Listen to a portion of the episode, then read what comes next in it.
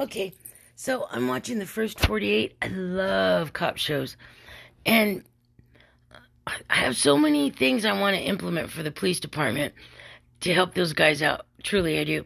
But one of them is these two detectives were um, after a suspect. They were in car pursuit, and the detectives, when they had to step on it, they were in the middle of putting on their seatbelts. And I thought, you know what?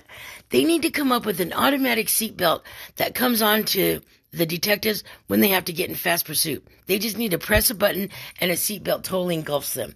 And then have fast release when they get out of the car.